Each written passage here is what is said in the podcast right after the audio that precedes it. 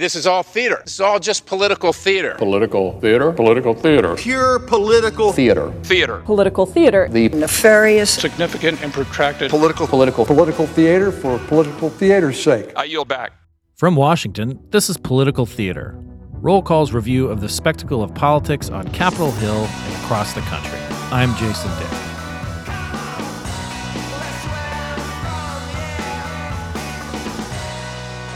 We thought we were entering the home stretch of the 2020 campaign season. But then on September 18th, Supreme Court Justice Ruth Bader Ginsburg died.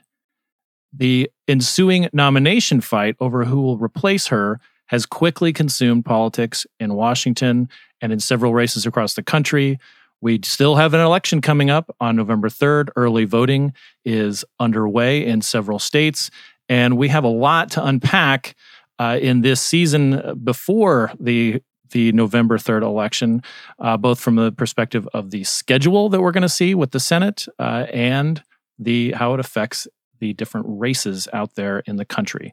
Joining me today on Political Theater are two of my favorite colleagues uh, and senior writers, Niels Lesniewski and Bridget Bowman. Niels and Bridget, welcome and thank you for for agreeing to come on and be, you know, just questioned on things that we think we know.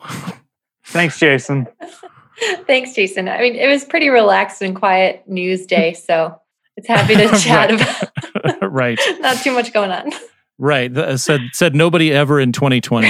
right. Um, Niels, let's let's start with you just about some of the timing issues. Uh, you know, we're right in the middle uh, of the some of the memorial observances for Ruth Bader Ginsburg. She's lying in repose in the Supreme Court, uh, and she'll move over to the Capitol later on this week. But uh, you know, things are going to pick up uh, the pace pretty quickly. The president has said he will uh, announce his his nominee over the weekend. Uh, but let's talk about the timing on that, and then also what we can expect from the Senate in the uh, in the in the coming week or so, because we also have uh, we're on sort of a holiday schedule with the Jewish High Holy Days. That's right. So what we are trying to figure out is whether or not there's going to be an agreement uh, to move the uh, continuing resolution to fund the government through the Senate before the end of the week, in which case, if, if they manage to pull that off, our colleagues who are in the Capitol uh, today are hearing that uh, from, from John Thune, the majority uh, whip in the Senate, that the Senate may just basically depart for the election other than coming back for either some sort of COVID relief package, which seems unlikely, or for the Supreme Court nomination fight, which right now I would say is more likely than not that that's what they would come back for. Uh, we are hearing that the timing is such, it'll probably take a couple of weeks, process the paperwork uh, for whomever uh, President Trump decides to nominate uh, and announce formally on Saturday. Uh, so, what I would anticipate, and is, is sort of what the reporting is leaning towards today, is that Lindsey Graham, the chairman of the Judiciary Committee, uh, would like to have those hearings probably uh, around October 12th or 13th. Uh, that week would give enough time, barely, but would give enough time uh, to Mitch McConnell if he wanted to call the vote uh, before the election. I uh, have been, I have been saying that the the strange but not outlandish scenario could have the confirmation vote for the Supreme Court justice uh, coming on Halloween. It is now a cliche that we've even used in this podcast about 2020 uh, that just when you think you've got it kind of figured out or adjusted to a new reality, you get a new one. Um, so, I mean, some of the things that are interesting about this timing, though, is that um, you know, we rarely see a lot of congressional activity in the month before uh, an election, particularly a general election, a presidential election. So October is kind of a you know quiet time. Uh, based on what we've seen in previous confirmation uh, debates over the last couple of years, with particularly with the last one, Brett Kavanaugh in 2018, I think we can expect that it would be uh, a lot of activity. And at the center of that, as you mentioned, Niels, uh, is Lindsey Graham, who's the Judiciary Committee chairman. Uh, he would be presiding over those hearings. He was very, uh, I, I, you know, to hear him say it, he was just just scarred by the the Kavanaugh hearings, which is why he's, you know, proceeding the way he is, and and kind of you know you know pushing this in the in the Democrats' face. But he's also Bridget. You follow a lot of our uh, these Senate races.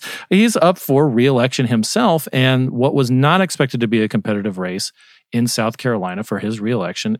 All you know, it it has been getting competitive, and now this has a potential to really change things. Let's talk about his race and his opponent.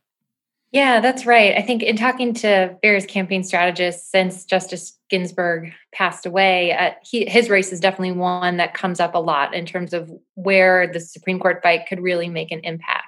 Uh, he's running against Democrat Jamie Harrison, and Harrison has just proven to be a blockbuster fundraiser. He's raised almost $30 million, which is the same as Graham. Um, so I'm really interested to see how much money he's going to report at the end of this quarter, which ends next week. Um, just just when he thought he couldn't raise any more money, I'm guessing he's probably pulling in some big numbers over the last few days. We've we've seen record amounts of money flowing through Act Blue, which is the Democratic fundraising platform. A hundred million dollars over the weekend, or something ridic- ridiculous, almost. You know.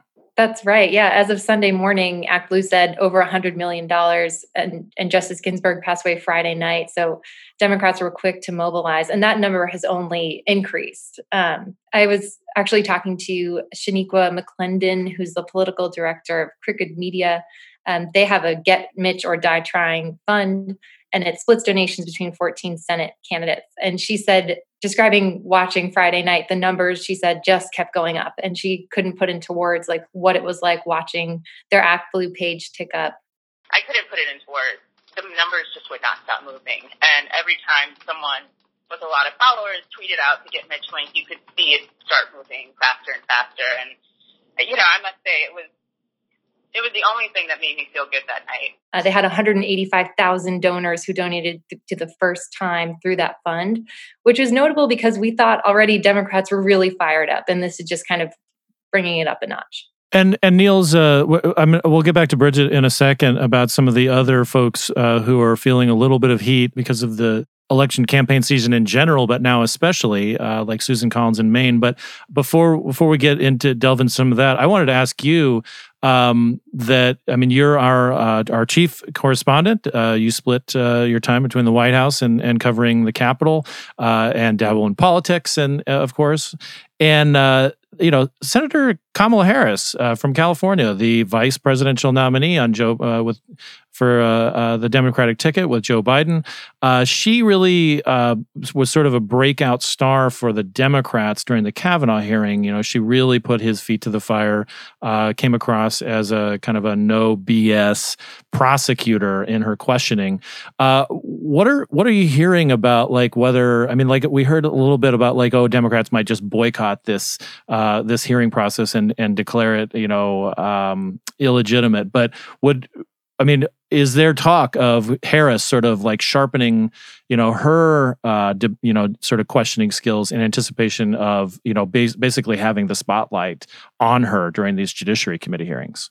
Well, Jason, the timing is going to be fascinating because, in theory, these hearings will probably come the week after the vice presidential debate.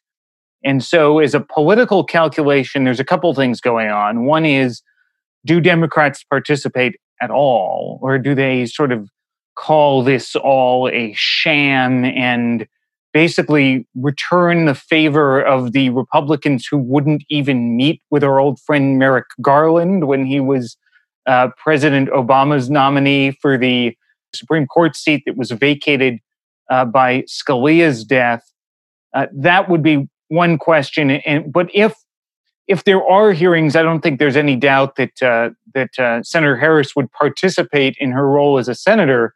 Uh, but what gets kind of amusing about this is it is the Senate, and so uh, one thing that is going to be kind of odd, I am sure, for people who only watch the Senate hearings once every four years or when there's a confirmation battle for the Supreme Court or whatever, is she's sitting all the way at the end of the table, you know, or the virtual table if we end up doing this over uh, WebEx. Being one of the more junior members, right? She's a junior member. And so you're going to have to go through the questioning of all these other people who have been around the Senate a lot longer uh, before you ever get to Senator Harris's questioning.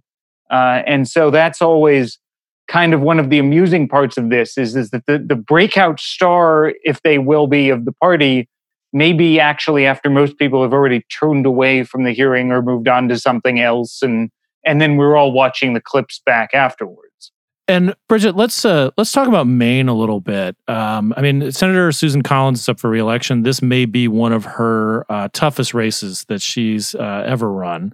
Uh, she's the polling shows a very close race, uh, and the the previous, you know, Kavanaugh confirmation in 2018, um, because she was one regarded as a swing vote when she said that she was going to vote for Kavanaugh.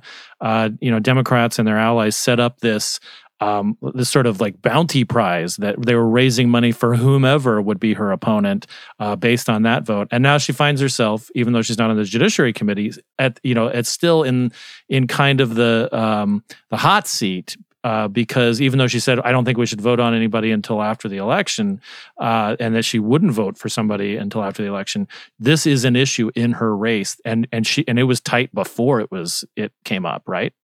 Yeah, that's right. She's in a really tough position because she needs the president's voters, kind of the base Republicans. She needs all of them to support her, but she also needs to win over independents and more moderate voters. And so that could maybe explain why she came out and said, I don't think the Senate should move on this. But you're right, this was an issue that was already animating her race, and it just maybe kicks it up another notch again, it'll be interesting to see what her opponent, uh, Maine House Speaker Sara Gideon, what kind of fundraising she posts after this.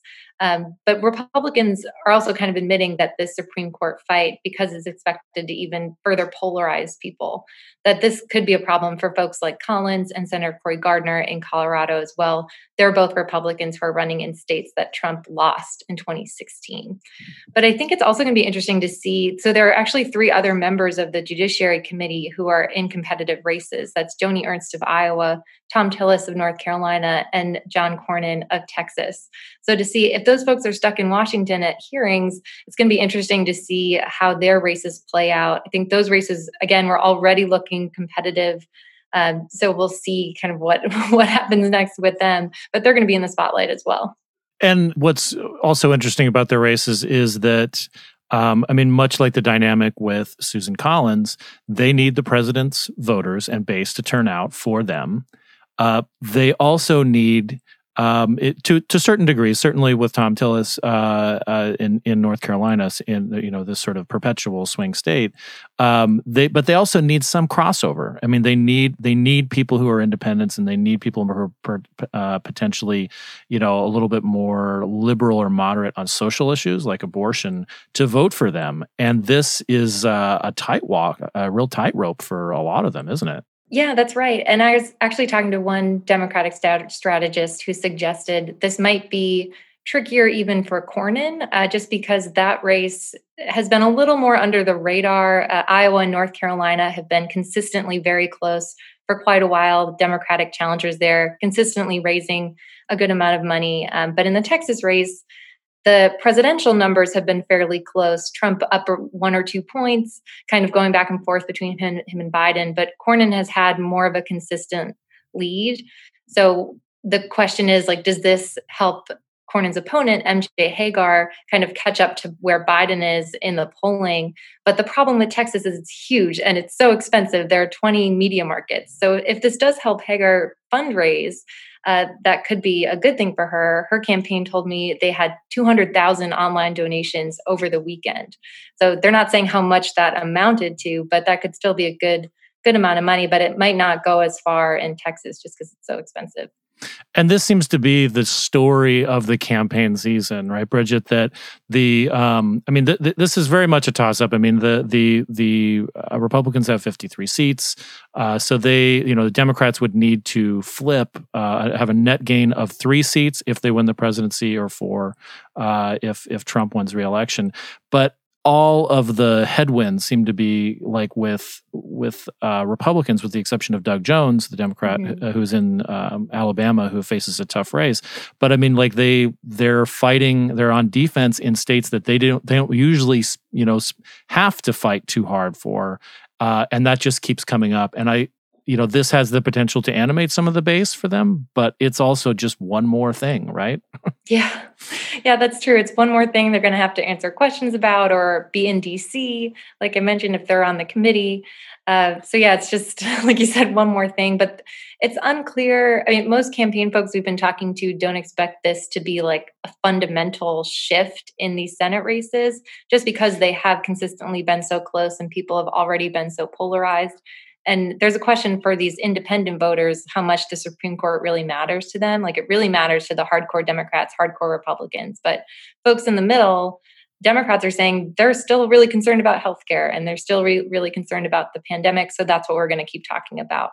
Um, so, yeah, I think it, it, the impact is kind of unclear, except for at least what we do know is it is impacting fundraising for a lot of these campaigns. Well, and and if I if I can jump in and say there's the other the other piece of the Supreme Court discussion here, and the one that I'm already getting the sense that Republicans are trying to seize on is the calls from progressives to mm-hmm. increase the number of seats on the Supreme Court, the so called court packing uh, if McConnell and the Republicans go ahead with this, that may be something that does not have support in some of these more red purple sort of states that may elect Democratic senators.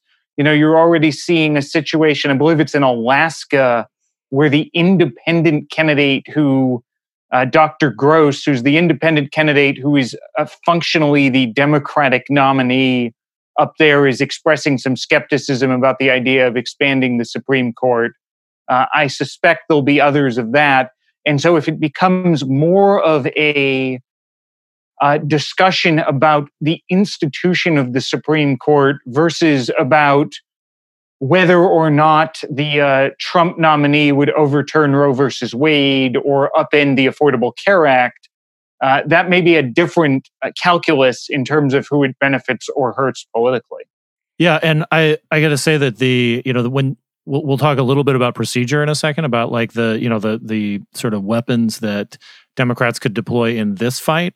Uh, but it is, I mean, I, I think that it's worth noting that you can expand the size of courts, whether it's the district court level, adding a, a district, you know, like uh, in, in a state, if it once its uh, population expands, or increasing the number of seats on a circuit court of appeals, as we've seen uh, repeatedly throughout history, on, and the size of the Supreme Court. This is all, none of this is in the Constitution uh, the the size of these courts, the number of justices, or the number of of judges at at the circuit court level or the district court level. So, I mean, Congress could pass this uh, through just legislation, and um, you know, so it is an easier task. And also, the the size of the Supreme Court has not been static. We have gone, you know, higher than this. We've had ten justices. We've gone down, I think, to five at one point. So, I mean, it, it's really it's a very fluid and it's a very doable situation.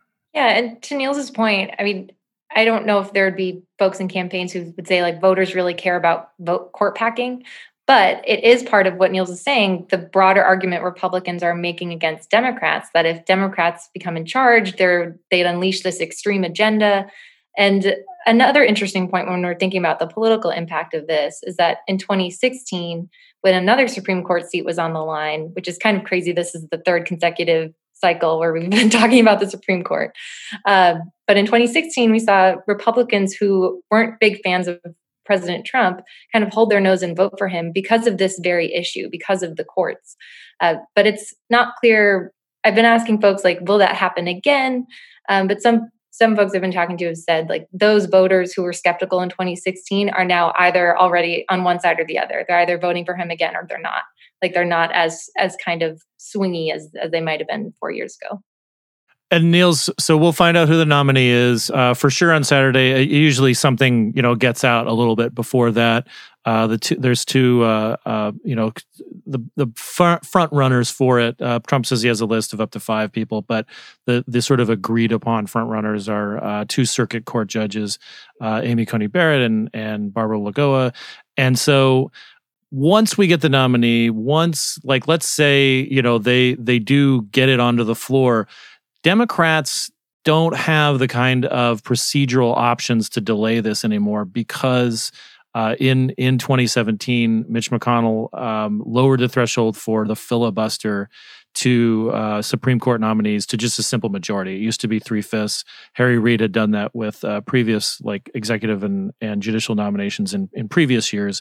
But there is effectively no filibuster of of any relevance. You know, when it's just a, simply a, a a simple majority any longer. What else can they do though to delay things? Because we've seen a little hint of what might be to come uh, just this week. Yeah, I, I, the the uh, options are limited. We we did see uh, Senator Schumer object to holding a routine uh, committee meeting uh, at the Intelligence Committee and some others this week uh, in the afternoon. This is the this is the two hour rule where you in order to meet past the two hours in the morning or past you know past 2 p.m you have to get unanimous consent you have to have some sort of agreement and any one senator like you said the minority leader chuck schumer he can just say nope i object and it just it tends to just tick people off more than like really grind the gears but it is we're, I think we're, I was acceptable. We'll see a little bit more of it, though, right? Right, and and the one thing that I will be looking at to give sort of a prelude of what I'll be um, paying attention to uh, Thursday afternoon, most likely, or whenever the uh, whenever the continuing resolution gets done, is whether or not there is an agreement to hold pro forma sessions.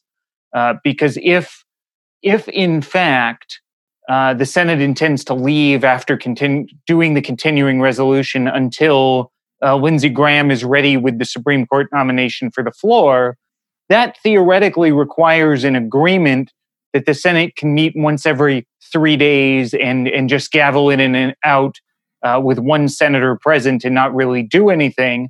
Uh, setting the schedule of pro formas is on the list of things that requires unanimous consent. Otherwise, you functionally would be in a situation where either the Senate has to come in for real or they would probably have to come in at least every weekday at noon, declare there to be no quorum and leave.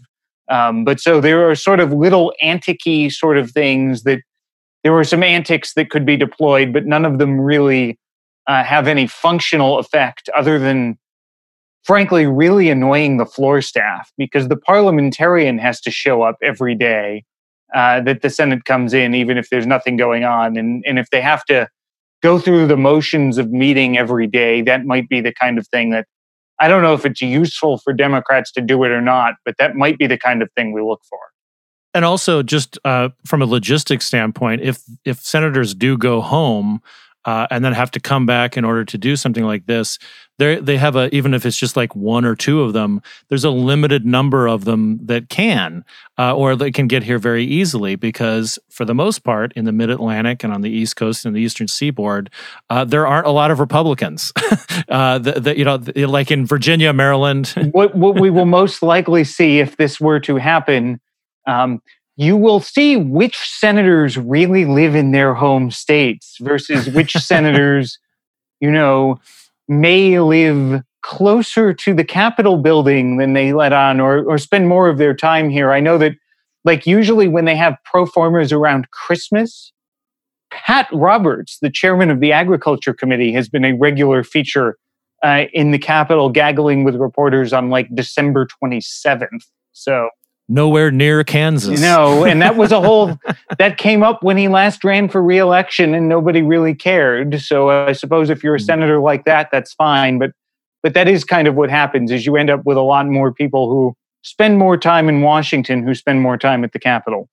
Bridget, uh, like I'll uh, kind of give you the last like sort of word about like what are you going to be looking for uh, in in some of these Senate races as as we get a little bit of distance from the the death of of uh, Justice Ginsburg and a nominee and and what you know basically what you would be looking at uh, in, in, what we hope is the home stretch now. I think I can say that. Um, I don't think 2020 yeah, will ever end. No, it's just gonna. but so what? What are you going to be looking for uh, in in the coming weeks with your reporting? Yeah, I think it's going to be a little tough to discern how much any like tightening and polling or anything we're seeing is actually an impact like a result of the Supreme Court fight, just because there is so much else going on. Uh, but I think certainly fundraising is going to be a big a big thing to watch. Like I said, the next quarter is ending next week, and reports are due mid October. So we'll be able to see going into the home stretch who has the most money to get their message out to voters who, like you said earlier, are already voting. Um, and this is especially important this cycle with people knocking on doors less and having to make phone calls and texting then that costs more money than canvassing so that'll definitely be a key a key thing to watch and i think i am interested in how these folks on the judiciary committee especially senator graham navigate this and and you know does this issue come up in advertising or are other issues still going to be dominating paid messaging uh, that will just be something we'll have to wait and see well, Bridget Niels, thank you so much for uh, talking about this. There's uh, a lot, you know, that that has happened in the last few days. There will continue to be a lot that happens, uh, but I think this is a good uh, sort of table setter for what we can expect in the next couple of weeks, and and also just what we're going to be looking for. I really appreciate uh, you uh, you both helping helping guide us through it. Thank you. Sure. Thanks for having us.